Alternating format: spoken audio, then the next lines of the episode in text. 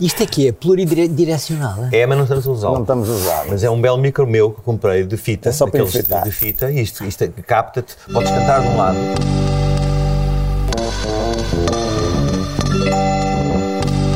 Que é mais bright e do outro lado é menos bright, depois mistura a guitarra, depois ali um guitarrista a tocar acústico e capta, vai ficar aquele som quente que um gajo ouve nos discos do Frank Sinatra, sabe? Pá, é muito fixe, já gravei umas vozes com ele e é muito fixe. Eu por causa de um... Porque isto é um Neumann mesmo? Não é Neumann, não. Isto é o mais recente. É inspirado no Neumann. É inspirado, mas são bons. Agora, os Neumann são uma fortuna, não é? Os Neumann destes são uma fortuna. Eu sei. E os da RCA, que eles têm o logozito da RCA. O Represas engatou-me para gravar o primeiro disco a solo em Cuba por causa da história dos Neumann. Porque ninguém percebeu o que é que este gajo queria gravar em Cuba. Tipo, Cuba tem pior som de Portugal, para que é esta merda? Eu acho que e ele diz-me assim: eu sei que o som não é melhor, mas é mais quente assim. É verdade. E eu assim, ok. Mas eu acho que ele disse isso, mas ele quis ir lá. Basicamente por causa dos charutos, sabes isso, não é? Foi lá por causa dos charutos. Não, e tinha a questão do milanês também. Eu sei, bolas esse disco. Não é? Feiticeiro é assim um marco. É a coisa de gravar com o milanês também. Mas os charutos, imagina.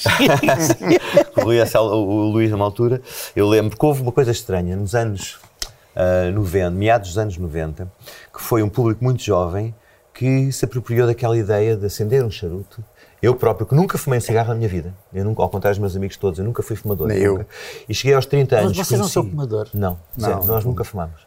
O que era bom para a nossa minúscula sala de ensaios no início era não sermos fumadores. Sim, tínhamos 3 fumadores e nós éramos os únicos... O teu irmão e o Pedro Aires... Eu tive uma reunião com eles em que fui várias vezes para uma varanda para conseguir respirar. E depois cheguei a casa e vomitei. Mas nós éramos fumadores passivos. Então eu... Nós estávamos sempre à volta de pessoas que fumavam assim uns atrás dos outros. E eu? Olha o Rui Ferreira. O Rui Ferreira fumava um cinzeiro deste tamanho enquanto reunia comigo. Eu tirei os cinzeiros do gabinete e o Rui entrava com o cinzeiro. David, preciso falar contigo. E quando saía o cinzeiro estava cheio, pá. E nós, os delfins, quando começámos a viajar, ainda se fumava nos aviões. Agora é que nós...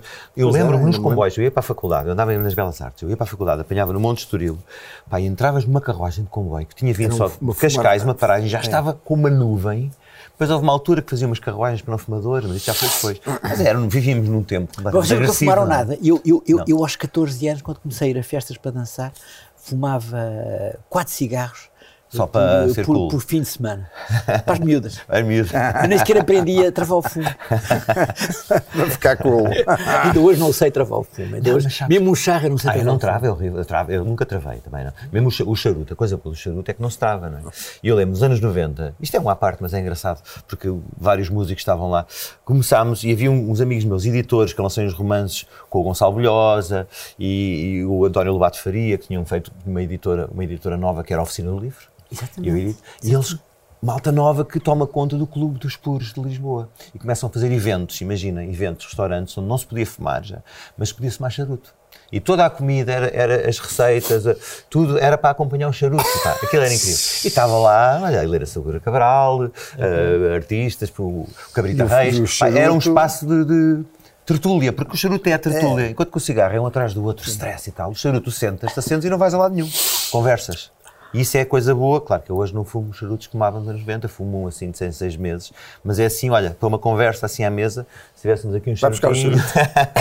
Não, eu apanhei uma bedeira de charuto uma vez, estava em casa de um cunhado meu que me deu um charuto e eu estava muito cansado e estava sentado... Mas cara, não tinhas comido nada, não é? E, não, tive tonturas e tudo como uma bedeira, porque estava a achar tão bom... Eu não gosto do cheiro. Estar no meio da nuvem, percebes? Estava sentado no chão assim, não sei o quê, estava-me assim tão bem, pá, e de repente, que sei lá, enjoado, não sei, apanhei uma bedeira de charuto. A minha relação com o vício é muito complicada. Olha, David, mas o nosso passado vai muito até lá atrás, não é? Muito lá atrás. Aos anos 80, a década, tinha havido o grande boom, no caso vocês estiveram no centro do grande boom do rock português, não é? Bem com aqueles. Portanto, havia do outro lado, ou seja, da outra editora, que era a Polygram, já acho eu, o Rui Veloso, não foi? Não, Rui Veloso somos nós. Ah, Rui Veloso são vocês, claro. Do outro lado é... Não, nós somos, quer dizer, eu acho que não é exagero dizer que a nossa presença na explosão do rock português, assim, dos nomes de que as pessoas se lembram, quer dizer, deve estar entre os 3 quartos e os 4 quintos, quer dizer, UHF, Rui Veloso, GNR, Lena d'Água, depois António Variações, Rádio Macau também, não é? Rádio Macau mais tarde. Porque Rádio Macau é como vocês, entram em contraciclo, portanto entram na altura que as coisas estão outra vez. Quando, inclusive, as pessoas hoje não falam nisso, mas quer dizer, há uma atitude de muitos meios de comunicação social contra o rock português. Portanto, tinha havido aquela... E porquê? Lembras-te qual era a razão? Não, houve aquele boom inicial e depois as coisas foram um bocado abaixo, não é? Em português havia muitas questões da língua. Acho que há várias questões, quer dizer, para já é uma questão portuguesa de pouca reflexão e, portanto, quer dizer, há uma necessidade de consumir o que acabou de chegar e depois de o enterrar depressa, não é? Já foste. E depois há uma questão também que é muito importante. É que a explosão do rock português não é uma explosão sustentada, porque no fundo havia artistas, havia editoras com entusiasmo, peneiras à parte, nós mais do que ninguém. Sim. Mas não havia um meio com som, e portanto há muito maus espetáculos. Não havia estruturas. A qualidade do som era patética. E o que é que acontece quando tens um sucesso muito grande? Sem essa sustentação, os espetáculos que se leva para o país eram, do ponto de vista sonoro, francamente maus, não é? Os PAs eram maus, os técnicos, não havia técnicos ainda. Os PAs eram maus. Os palcos eram maus. Era tudo. E tens uma outra coisa ainda, e não havia condições mínimas, muitas vezes, garantias mínimas para os artistas portugueses na primeira parte do estrangeiro. Eu ia falar disso, eu há bocado estava a falar. Que é uma questão importante, como exposição, mas ao mesmo tempo as pessoas... Era complicado. A diferença do... Não havia ensaios, não havia controle nenhum. Mesmo assim, eu estava há bocado eu queria falar era táxi que era da Polygram, não é? Fazem a primeira parte de Clash em Cascais, havia a primeira parte que havia um grupo ainda antes dos Clash que era Pearl Harbor, na Explosions, e os táxi fazem. E lembro que eles já conseguiram, porque eles tinham hits que passavam na rádio, não é? O mesmo depois também com o Rui Veloso nos Palice, no Estádio do Restelo, na primeira parte que eu estava lá na primeira fila. Eu fui no autocarro dos Palice para lá. Mesmo com o som mais baixo e com pouco tempo ao soundcheck, porque a banda da primeira parte era tratada assim. Já aquilo, num PA já soava e as pessoas ficavam uau, isto afinal... Tudo isso teve um efeito muito positivo, quer dizer, eu acho que pensa-se pouco no papel de um Ricardo Casimiro a favor do rock português. O simples facto de meter artistas portugueses, os Chutes também fazem uma primeira parte... Os OGF faziam várias, não é? Os OGF fazem várias. Isso é muito importante para os artistas portugueses, quase todos os artistas têm, nessa época, uma primeira parte. Agora, as queixas eram todos os dias, e ao princípio não eram bem recebidos, não é? As primeiras vezes que os artistas portugueses faziam primeira parte para grupos estrangeiros, eram quase sempre assobiados. Mas o Rui é logo bem recebido. E é 80, é em setembro de 80. Corpo Diplomático no pavilhão de Cascais. Isso é antes. Porque quando esses grupos que já passam na rádio, como o Rui Veloso, Jorge Morreu e obviamente os Cavalos de Corrida dos HF e Rui Veloso, as pessoas já conhecem aquelas canções, há um shift, não é? Os Heróis do Mar também abriram lá no Estádio do Restelo, foi quem? Foi Roxy Music. Roxy Music. Não era mau, era Heróis do Mar, King Crimson, Roxy Music. Não é nada. Eu lembro desse concerto, os Heróis tocaram, pronto, e lá está, funcionou bem. Sim. Os King Crimson fizeram um concerto incrível e depois a seguir vieram os Roxy Music. Que também não foi mal, mas o King Crimson foi incrível. Mal, a questão foi essa, não é? Foi assim, estás a ver? E depois eles vieram assim... Mas no mínimo pode-se dizer ficaram que foi muito equilibrado. Não foi aquela coisa que se espera de primeira parte, segunda parte, terceira parte. Mas olha, isso estavas a falar desse contraciclo que aparece ainda nunca antes de nós, os Rádio Macau, e depois nós aparecemos também. Não, mas desculpa só interromper, há uma questão também importante, quer dizer, quando as coisas correm bem, todos corremos o risco de nos convencermos que somos mais importantes do que somos. E, na realidade, também há de dar parte alguma comunicação social na rádio, sobretudo, um convencimento, eu estava nisto, eu largo isto, isto não tem importância nenhuma. E, portanto, há pessoas que dizem, quer dizer, que tomam atitudes são responsáveis completamente, pelo lançamento deste completamente projeto. Contra o artista o artista A, o artista B. É por ser um meio muito pequeno também, isto, não é? Isto já foi. E depois aí, quer dizer, eu desta coisa, peço desculpa de me gabar, mas das duas editoras, porque a Polygram tinham na altura os táxi e tinham os trabalhadores do comércio e o Jafomega. E depois os Heróis do Mar. Os Heróis do Mar, sim. Mas a Polygram acredita tão pouco em que o rock vai voltar, que deixam os Heróis do Mar vir para nós. E, portanto, isto mostra um bocadinho... Exato, foram para vocês. O que é que seria? E, através dos Heróis... Madre de Deus, portanto, quer dizer, claro. e há ali uma escolha absolutamente decisiva naquela altura, mas eu lembro-me de estar a vender 700 LPs do GNR, a certa altura. Mas olha, isso tem uma questão por trás que eu acho muito importante e que não existe hoje em dia no espaço editorial, que é essa história de haver uma cumplicidade no crescimento da banda e da editora discográfica e dizer, eu acredito para que este artista um dia há de acabar por vender, imagina. O GNR há de acabar por fazer platinas, mas tinha que haver um acompanhamento, e se vendeste 700 não deitavas a banda fora, e se tentavas vender 1.500 para o próximo, ou 2.000 ou 3.000. Isso mudou hoje na indústria. Havia uma aposta a longo prazo. As editoras não têm tempo, não têm dinheiro, não sei, para fazer esse investimento, ou também não têm visão neste momento.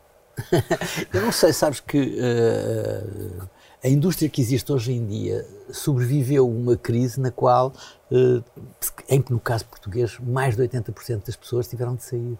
Portanto, eu sou uma delas, mas acho eu, pelas minhas contas, são 4 em cada 5 pessoas que trabalharam nos editores e tiveram que sair. Portanto, os que sobreviveram olham para si mesmos como sobreviventes, não é? E portanto, é natural que tenham um medo encrustado, percebes? De arriscar, que nós não tínhamos, por um lado. E por outro lado também, as regras do jogo mudaram internacionalmente. O que é que aconteceu? Aconteceu que no espaço de entre 2006 ou 2007, talvez, ou 2006, 2008, não sei, os patrões das 3 maiores editoras, Sony, Hermínia Valentim de Carvalho, Universal, saíram. Saiu o Carlos Pinto primeiro, depois saiu eu, por isso é o Tosé Brito. E o que é que aconteceu em todas? Em todas, o diretor de marketing torna-se não aquilo que nós chamávamos um managing director, mas um diretor-geral, um general manager. E o que é que se altera nisto? A perspectiva. Ao fundir-se num lugar, aquilo que eram 2 até aquela altura, perde-se imensa autonomia, portanto, quer dizer... passa-se a dar uma importância maior só à parte do mercado e números e marketing, se calhar. É claro, disso vinha atrás, a questão do marketing. Fazes bem a falar em marketing, porque eu já tinha essas discussões antes dentro da minha editora.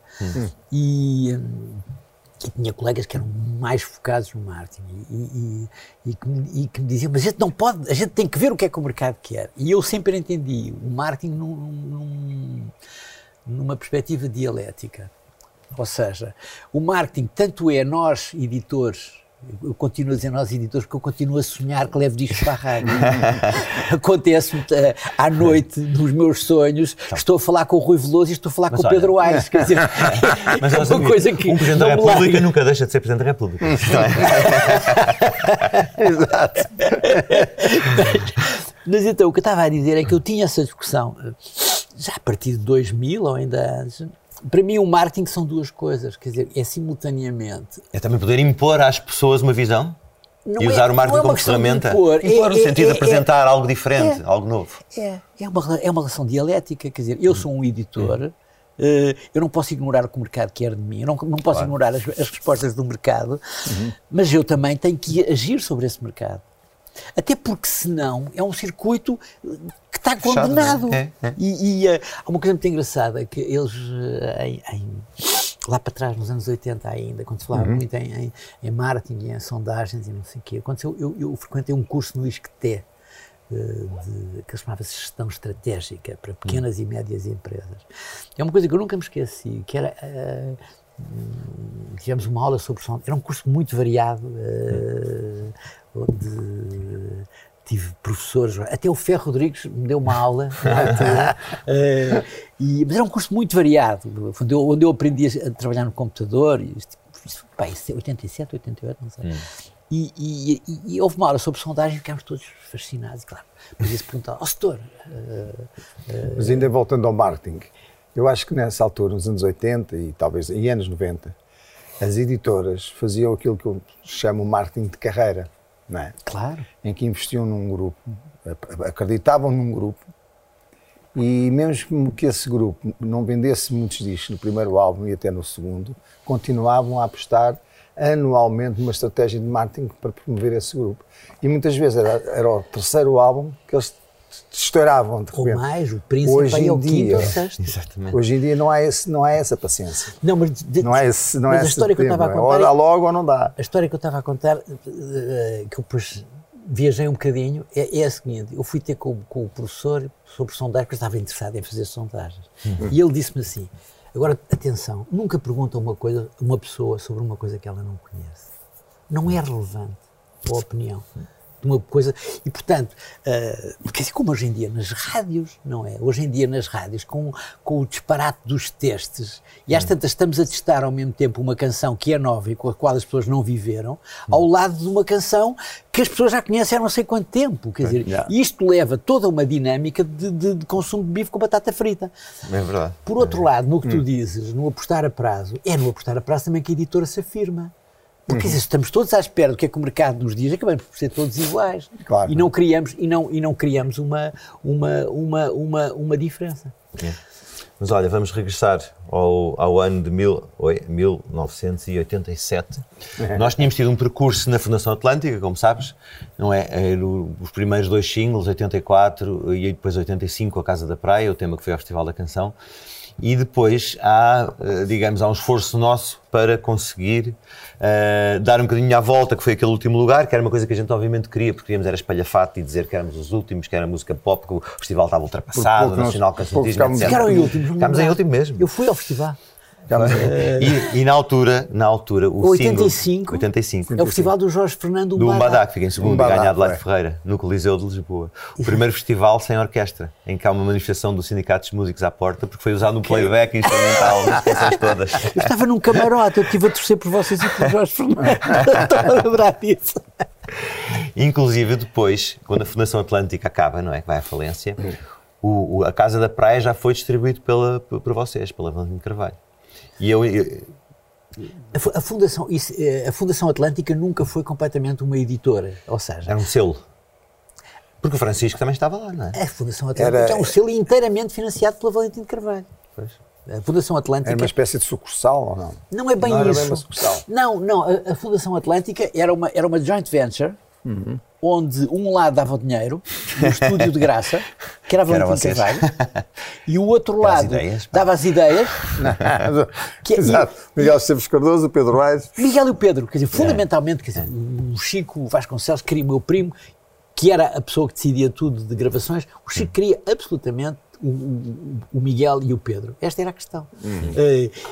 Portanto, o que é que aconteceu? Aconteceu é que é muito difícil manter o entusiasmo inicial e, na realidade, acho que o único sucesso da Fundação Atlântica, estou a dizer sucesso, ou seja, que pagasse as despesas, foi o disco dos do Ruti Collan. Nem a Sétima Legião. Foi... Não. O Ruti Collan foi o único que deu dinheiro. O do Ruti Collan deu. A sétima, ninguém dá dinheiro naquela altura. E é uma coisa que é engraçada, que é as 3 bandas que ficam para sempre são Delfins, Sétima Legião e Chutes. Chutes que fazem o Embora Remar, o Chutes já tivessem um disco antes. Sim, mas fazem o Remar. Fazem o Remar. E se eu me lembro bem, esses contratos tinham uma primeira opção, que depois seria exercida pela Valentim de Carvalho, que entretanto cede a sua posição à nova joint venture, em mim, Valentim de Carvalho. Exato. E aquilo como acaba, sem nenhuma, quer dizer, não há sucesso e, quer dizer, e desânimo, a Amy Valentim de Carvalho já demora a ir pegar naqueles artistas. E eu acho que é quase simultâneo Delfins e Sétima, sendo que provavelmente Delfins é primeiro porque há um maxi, não há não. É o Glória do Sétima Legião, que é o single com a letra de Nelson Cardoso, sai primeiro que o vento mudou, que era um maxi, o vento mudou e letra. Não é isso que eu estou a dizer já na Fundação Atlântica. É o segundo, é a Casa da Praia. Não, a Casa da Praia é a Fundação Atlântica. É, mas lembro que a editora já não existia e que depois Mas ela nunca existiu, só que a questão é que... Era um selo. Ora, essa bem que eu devia dizer-nos que a Fundação Atlântica nunca existiu. Não existiu. Foi uma miragem. Eu percebo. Não era uma miragem, tinha boas ideias, mas o que eu estou a dizer é que... No fundo era um selo de produção, não é? Era um selo de produção, provavelmente, se calhar, a vossa questão é uma questão interessante. Se vocês têm a sensação que um disco é e que o outro não é, é porque provavelmente, até certa altura, a própria Fundação também assegura a divulgação, de alguma maneira. Sim, pode ser. E a partir dessa altura, porque eu lembro que a Casa da Praia, que era do festival, o festival foi em maio ou abril, não me lembro, mas demorou imenso tempo até ir para as lojas, por causa desse imbróglio do Pedro dizer, olha, isto acabou, não sei o quê. E depois, e tinha o selo, e o rótulo é a Fundação Atlântica, mas depois é distribuído pela Valentim, já uns meses depois. Mas todos os outros tinham sido distribuídos antes. Depois, também pela Valentim. O vento mudou também. Aliás, já é a minha Valentim de Carvalho na altura, porque também havia essa. Portanto, este aqui? Isto é mais tarde. Este aqui. Mas antes deste, não há um maxi do Caminho da Felicidade antes. Não. Ah, então este aqui foi 87. Foi o álbum que nós fizemos. Começámos a gravá-lo em 86, saiu em 87. Este álbum nós vamos para Passo de Arcos, sem editora, com o nosso dinheiro guardado, 5 dias e 5 noites, parece quase coisa do Álvaro Cunhal, não é? 5 dias e 5 noites em Passo de Arcos, o Carlos Maria Trindade como produtor, que apanhou um esgotamento, coitado, porque já tinha vindo fazer os chutes e o spleen do Rádio Macau, foi tudo de seguida. Coitado. E nós vamos para lá sem editora e gravamos e misturamos o disco sem editora. Portanto, sem ser Amy Valentim de Carvalho. Eu lembro-me que há uma intervenção importante do Jorge Pego, porque o Jorge Pego começa a tocar a Baía de Cascais. Em fita. Eu acho que ele já esteve aqui connosco. Eu acho que foi determinante para o Chico, na altura, o Chico Vasconcelos também. Eu lembro de ter lá tido uma reunião com ele e que ele dizia assim, Eu até gosto de vocês e tal, mas o nome de Delfim está queimado. Não sei se vocês já equacionam a hipótese de mudar de nome. Ou seja, assinava-se a gente mudasse de nome. E não, a gente não vai mudar de nome. Então ficou assim, águas de bacalhau. Ficou assim, pronto. Porque eu tenho a sensação... Não quis editar o disco. Eu tenho a sensação que entre a canção do festival e o Libertação há ali um contacto, assim, há as águas de bacalhau. Exatamente. Sim. E depois o Jorge P. começa a passar a Baía de Cascais. Na Rádio Comercial, no TNT. Ele entra no top do TNT, em fita. E aí o Chico volta a ficar interessado e também acho que o Pego também... acho que o Jorge Pego também deu um toque ao Chico. Outra coisa. Mas o Jorge é uma pessoa extremamente importante. Nunca se fala com o Jorge. Ele foi nosso convidado. O Jorge é extremamente importante. O Jorge tem muita importância E depois... Ele tinha o programa na rádio, ele próprio disse que tinha o programa na rádio, havia na televisão o Top TNT e ainda tinha a parte dos jornais, aquilo estava em três... Na televisão era o Viva a Música. Sim, mas ele tinha o Top do TNT, aparecia o Top lá no Viva a Música. E ele produzia videoclipes e tal, nós fizemos... Nós fizemos o... Mas deixa de fazer o Viva a Música. Vocês já não apanham o Jorge com o Viva a Música. Na altura, já não havia Viva a Música nesta altura. O Viva a Música acaba em 83. Então era outro programa. É uma decisão... Estamos nessa. Exatamente. É uma decisão parva da RTP, que é um programa de grande sucesso. Que quando fomos gravar... Nós já tínhamos isto gravado, não é? Porque começou a passar a Baía de Cascais. Mas depois o Chico com aquele fretless do Fadigas logo no ataque. Mas antes disso, da rádio, a seguir à rádio, muito importante, que é a televisão. É que nós vamos à televisão, ou um programa do Carlos Cruz, que era da Bota Botil, tocar a Baía de Cascais, com a fita, tocar a Baía Cascais. Okay. Eu sei isto até porque a letra é diferente. Porque a nós letra ainda não era a final. Alterámos a letra. Mas nós vamos à televisão, um programa da grande audiência, na altura, não havia canais privados, não é? Tocar a Baía de Cascais e disse, pá, hoje seria impossível uma banda sem contrato, sem nada, só com uma bobine andar e a tocar. Isto na altura isso foi permitido. E depois, como é que foi? O Chico veio-nos a tocar ao vivo. O Chico e o David, no Coconut, em Cascais. Vimos a tocar ao vivo, a gente tínhamos um repertório pequeno na altura, porque as canções da primeira geração de Delfins a gente deixámos de as tocar, não fazia muito sentido com estas canções desta nova linha musical. Então tínhamos poucas músicas, então fazíamos uma outra versão. E na altura tinha saído disto o António Variações, mas ele faleceu. Então aquele disco caiu em saco roto, ninguém falava, era quase tabu falar o António Variações, e eu acompanhei muito, através do Pedro Aires, a gravação desse disco. Adorava uma música que era a canção do Engato. Mas a canção do Engato tocava muito na rádio num programa onde trabalhava a Teresa Lar e eu.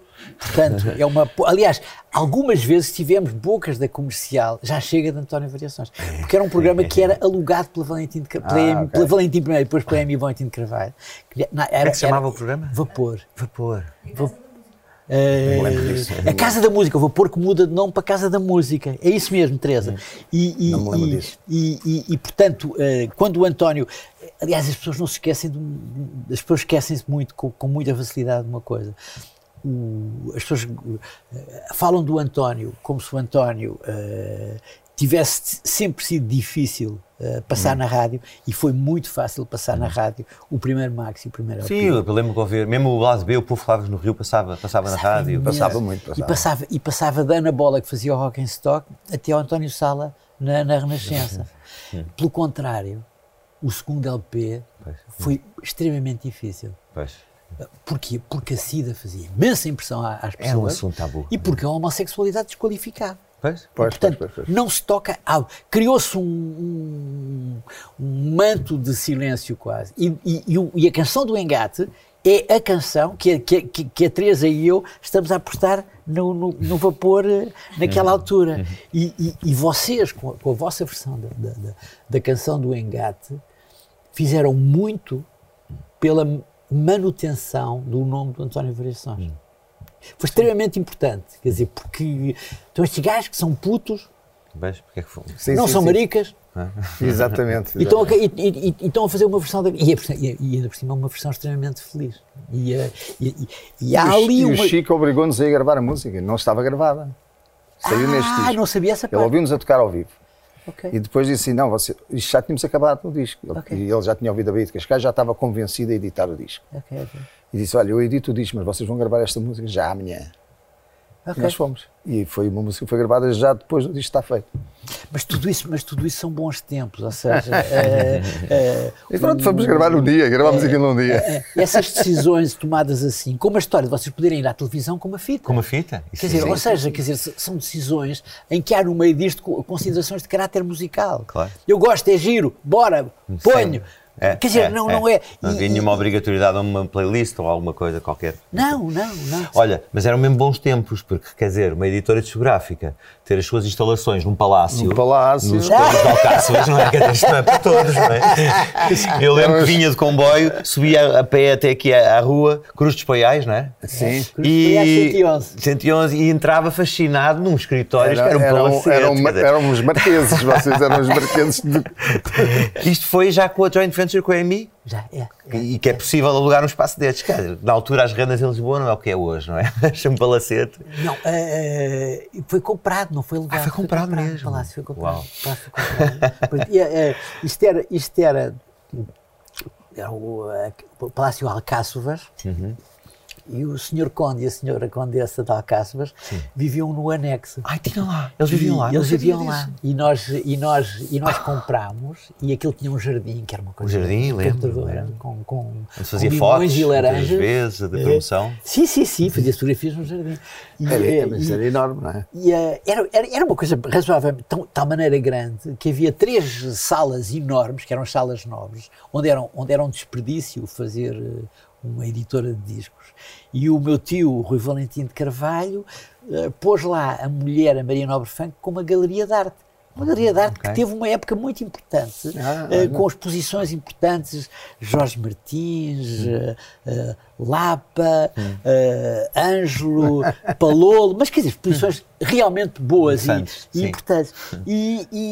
E ao mesmo tempo, muitos dos quadros que havia lá eram da família, porque não tinham onde pôr. Estamos a falar de quadros gigantes, não é? Gigantes, com 3 metros de altura. E nós fizemos uma festa de inauguração na primavera de 84. O António Variações ainda era vivo. Eu lembro dessa festa. Eu estive lá, porque havia uma salinha com o Ricardo Camacho com cassetes da Fundação Atlântica para as pessoas ouvirem. Boa. Não era? Ok. Aquilo era muito engraçado, porque nós fizemos uma grande festa. E fomos para o Frágil e eu lembro de ver o António Variações lá no Frágil, no after party. Não. O António não foi. Não? Então foi noutra noite que eu vi. Foi noutra noite. Tinha ideia que tinha sido no after party dessa. Uma noite que a gente foi parar ao Frágil com ele lá. Mas não é essa, eu vou dizer porquê. Porque eu lembro-me bem. O António veio, o António não veio. Nós não tínhamos a noção da gravidade da doença do António. Já estava. E, portanto, o António não vem, mas há um episódio, desculpem, esta história vocês são capazes de achar piada, que é, havia as duas figuras, enfim, de respeito mais velhas, a Amália e a Hermínia, que ainda era viva.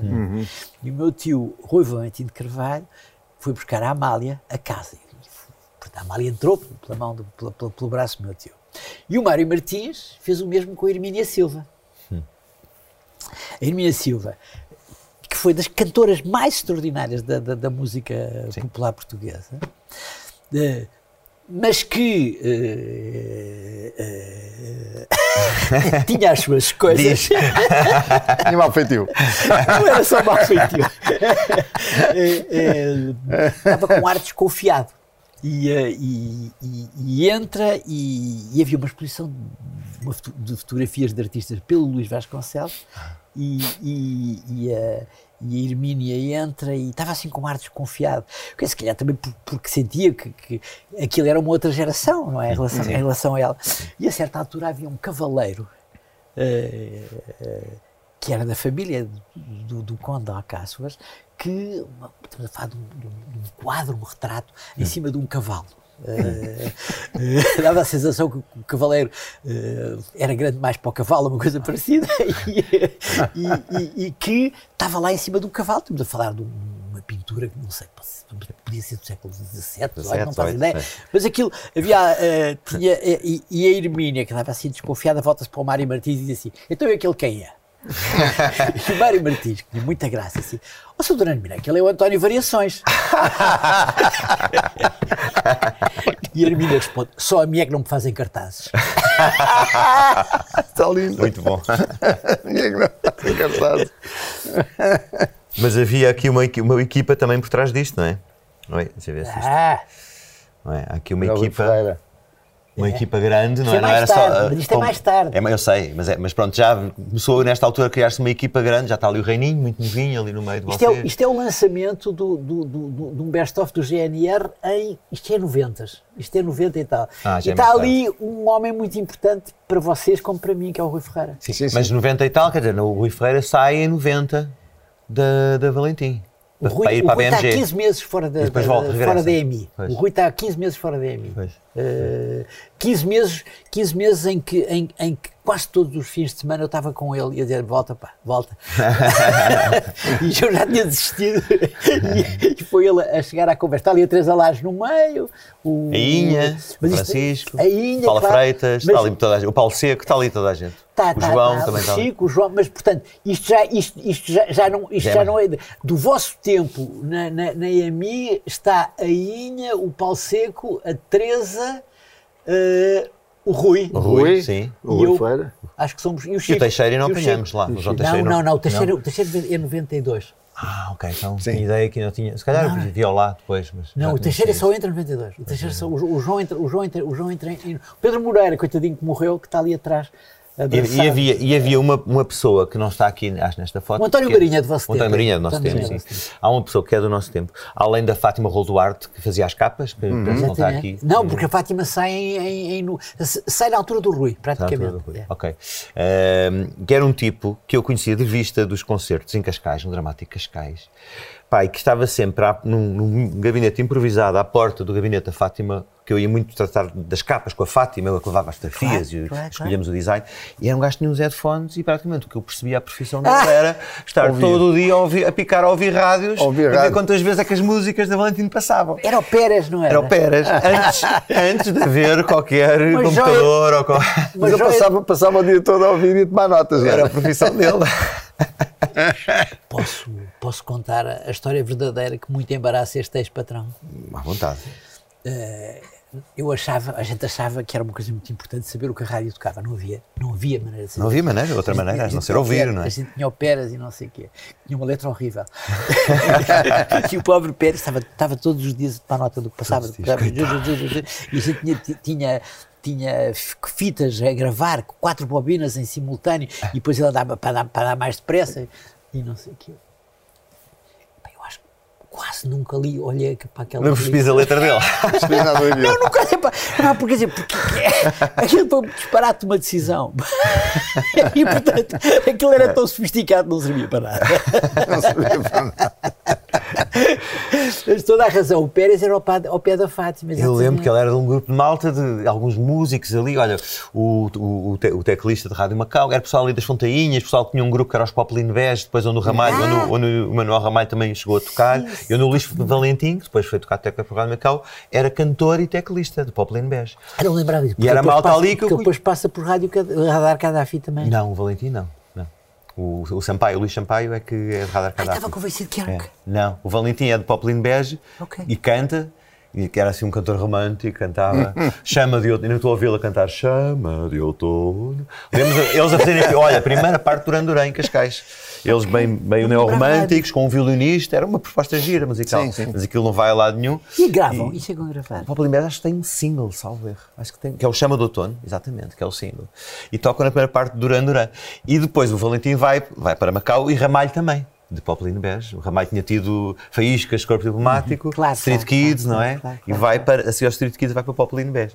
E então lembro-me desse grupo ter, agora já nem sei o que é que ia dizer. Estavas a dizer que andava que era do grupo, era aquele grupo que eu conhecia dos concertos, encontrava-os e o Pérez viu nos concertos. Em 90 já não havia Pérez, entretanto, porque o serviço tinha acabado, desculpa. Mas era boa pessoa, Pérez. Mas olha, nós saímos da Valentim, na altura que a BMG, e um bocado levados pelo Rui Ferreira que está ali, a história que nos contaram sempre foi que a BMG quis os chutes e depois à última da hora o Rodrigo Marinho dobrou a parada e os chutes não saíram da Polygram e eles então viram-se para Delfins. Nós estávamos um bocadinho descontentes, a nossa progressão de carreira não estava a correr como nós queríamos, não dizíamos que era culpa de A ou de B, mas pá, achávamos que devia haver alguma mudança e é quando a gente sai e vamos para a BMG. Mas eu acho que há um erro meu completamente. Portanto, tenho que falar nisto. Não sei qual foi o erro, não gostaste das nossas maquetes. Não, eu vou-te mostrar só este slide para veres bem qual foi o teu erro. Nós assim, o que eu me lembro mais ou menos é... Nós tínhamos as maquetes dos desalinhados. Mas eu quero falar disso. Estás a ver? Porque é com os erros que se aprende. Tínhamos as maquetes dos desalinhados. E tu não gostaste daquilo. E nós voltámos à estaca zero, que é não ter contrato nenhum. Fomos corridos, não é? Basicamente. Então fomos gravar outra vez. Corridos, nós quisemos sair. E também não havia interesse em a gente ficasse. Claro. Mas fomos gravar os Desalinhados com o Top Pinheiro da Silva para o Namus sem contrato nenhum. Foi a mesma. Foi como no Libertação. Voltámos ao Libertação. Voltámos ao tempo de Libertação. Lá juntámos dinheiro, lá fomos nós. E depois o Rui Ferreira foi lá ouvir, já no tempo, na altura das misturas, foi lá ouvir o. Mesmo ao estúdio, foi lá ao Namus ouvir. Eu lembro que ele. Ouviu o Nasce Selvagem e disse assim: o Nasce Selvagem tinha 3 minutos, não chegava a 3 minutos. Sim, era verso, foi o último que nós gravámos.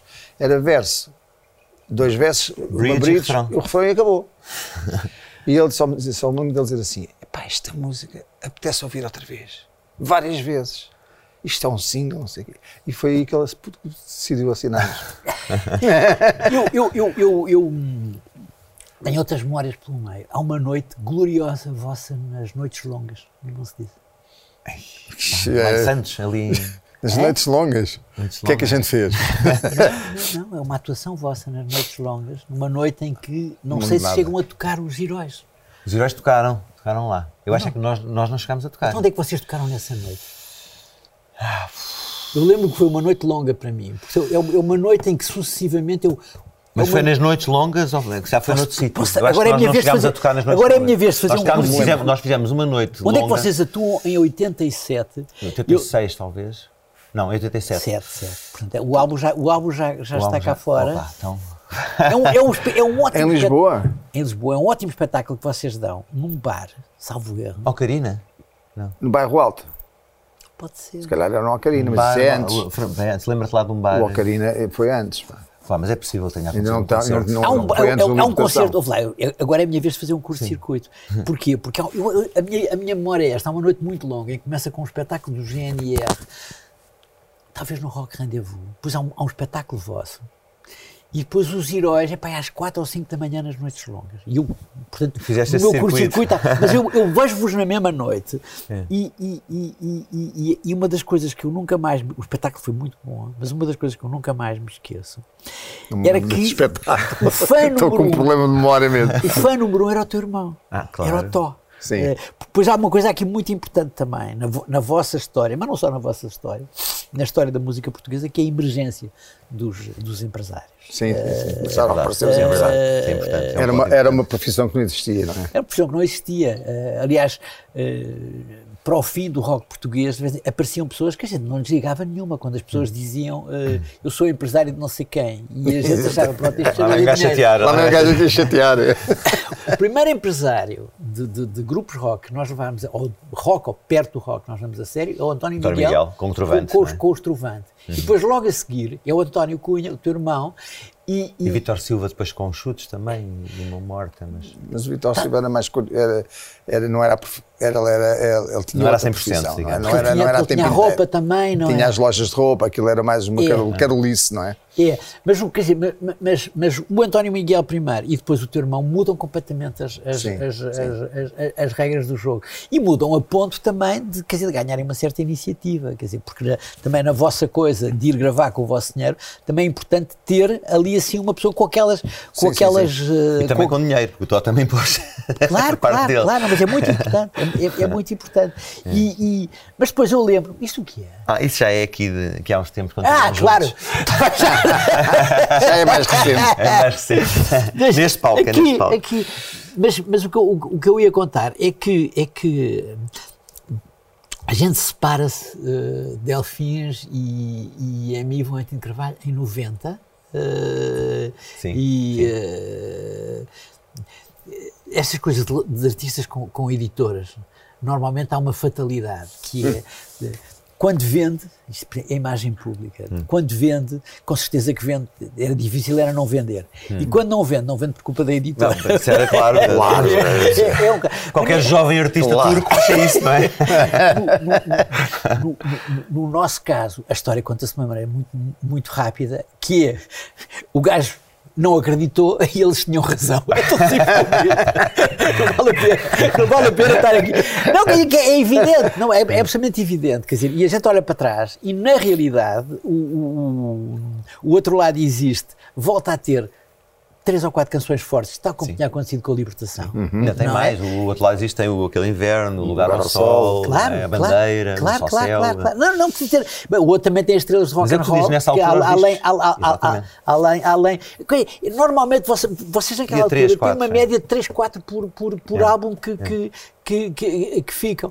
E pois é claramente um erro.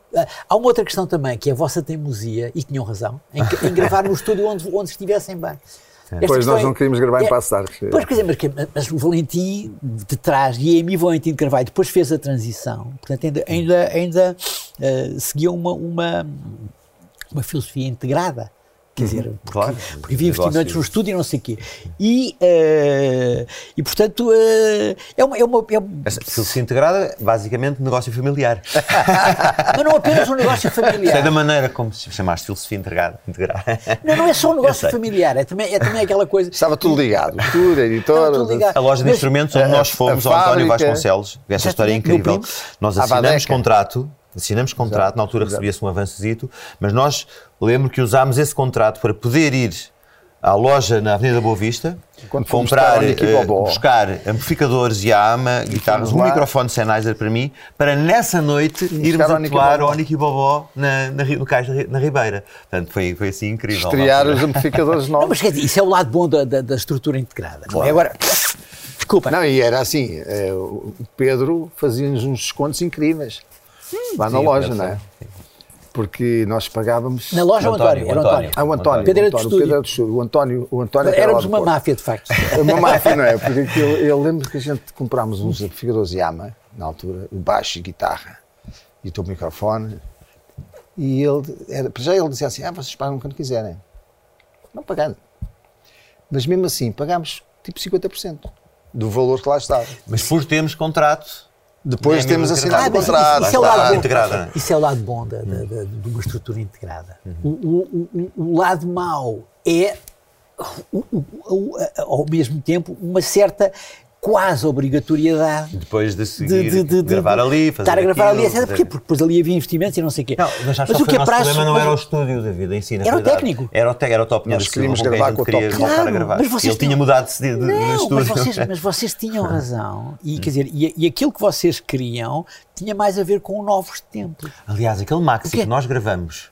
Ainda, a última gravação, a seguir ao Outro Lado Existe, nós dizemos, não estamos satisfeitos com o som, com a versão, achamos Lugar ao Sol é um grande tema, mas não estamos satisfeitos, queremos ir, não havia ali um tempo, depois acabámos por ir, fomos ao Namush, gravar.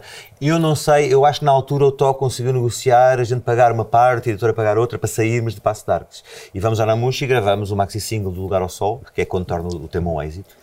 E para mim que são das melhores gravações que nós fizemos. O Sol, o Lugar ao Sol e a Sombra de uma Flor. Gravado já no Namush, mas ainda esse maxi single em vinil sai pela Vão de Carvalho. E esse maxi single, eu lembro que teve várias coisas. Primeiro fizemos... Isso é que já em 89. Tinha a vantagem dos maxi singles, tinham mais som. Mais som, claro. E tinham mais nível, porque tinham mais espaço, não é? Podia-se tocar pelos baixos. Aliás, naquela altura os maxi singles soavam melhor na rádio, porque tinham mais volume, não é? E eu lembro que eu e o Tó Pinheiro fomos lá para o Fernando, não era? Era o Fernando. Ah, o Fernando Cortês. Fernando Cortês. E fizemos, pá, aí uns 4 ou 5. Até ficámos satisfeitos, não fizemos, e a gente ouvia aquilo. É vivo o Fernando. A gente ouvia aquilo e dizia, pá, isto não está bem, ou está muito grave, ou tem não sei o quê. Depois foi para aí ao quarto ou quinto, eu lembro, que aquilo custava dinheiro, não é? Fazer quarta-stat. Só para aí ao quarto ou quinto é que a gente ouviu aquilo, pronto, ok. E o que é certo é que aquilo na rádio foi um estouro. Partiu tudo. Claro, olha, David, claro. O tempo passa no instante, nós temos de conversar contigo, eu gosto muito também de te ouvir contar histórias, ouço muitas vezes. O David Ferreira a contar e pronto, falar sobre música é bom, ouvir alguém que sabe tanto falar sobre música ainda é melhor, não é? E tu estás aqui, ainda continuas a chamar-te editor quando acordas de manhã, estás sempre um editor, não é? Foi uma parte muito importante da tua vida e ligada a uma parte muito importante da indústria, do crescimento da indústria. Quer dizer, sou com orgulho, quer dizer... Ainda fizeste assim umas edições independentes, que há uns anos eu lembro de encontrar. Mas não sabia ser editor independente, é tão simples como isso. Ou seja, eu sou um perfeccionista e, portanto, achei que sozinho conseguia fazer as coisas da mesma maneira. E, quer dizer, de facto, ser editor independente é uma bela maneira de perder dinheiro. E dar dor de cabeça. E dores de cabeça. E, portanto, eu acho que fui um editor grande, muito razoável. Quer dizer, pelos números, sou capaz de ter tido a melhor mistura de bons números nas cotas de mercado e ao mesmo tempo na rentabilidade.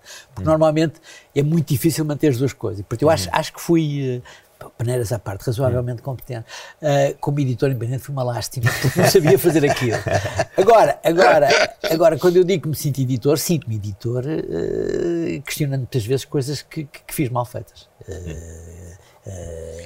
Essa questão do negócio familiar, da estrutura integrada, é uma coisa que potenciou muita coisa naqueles, sim, anos 80, sim, naqueles anos 80, mas, se vai tornar, mas começa a se tornar obsoleta. Porque, assim, porque o que é preciso é que o ar circule. E, portanto, se um artista quer trabalhar com o técnico tal, o artista é que sabe porque está bem. Começaram a existir mais estúdios que não havia anteriormente. Claro. Estúdios novos, abriu o Exit. Não, tudo se alterou, tudo se alterou completamente. Quer dizer, eu olho para trás e penso assim, não, eles aqui tinham razão por isto. Não, e ali tinham razão por aquilo. Portanto, quer dizer, na minha história... Também éramos muito teimosos, não é? Na minha história... Não, e essa reunião tornou-se um bocado confrontacional até, mas se um dia fizer umas memórias... Tens de fazer. Se houver um capítulo acerca dos delfins, eu posso pôr o título As Orelhas de Burro, e são as minhas. Não, tenho uma ideia melhor. És nosso convidado para dia 6, ir ao Altiçarena, para a comemoração dos nossos 40 anos de canções, num grande espetáculo. E começas o livro lá, começas no futuro, o livro, eu estou aqui sentado com o vídeo, depois voltas atrás e contas o resto da história. David, muito obrigado. Gostei muito da conversa. Foi um prazer. O prazer foi meu. E vamos continuando a encontrar-nos e a conversar sobre música. Espero que sim. Só grandes músicas.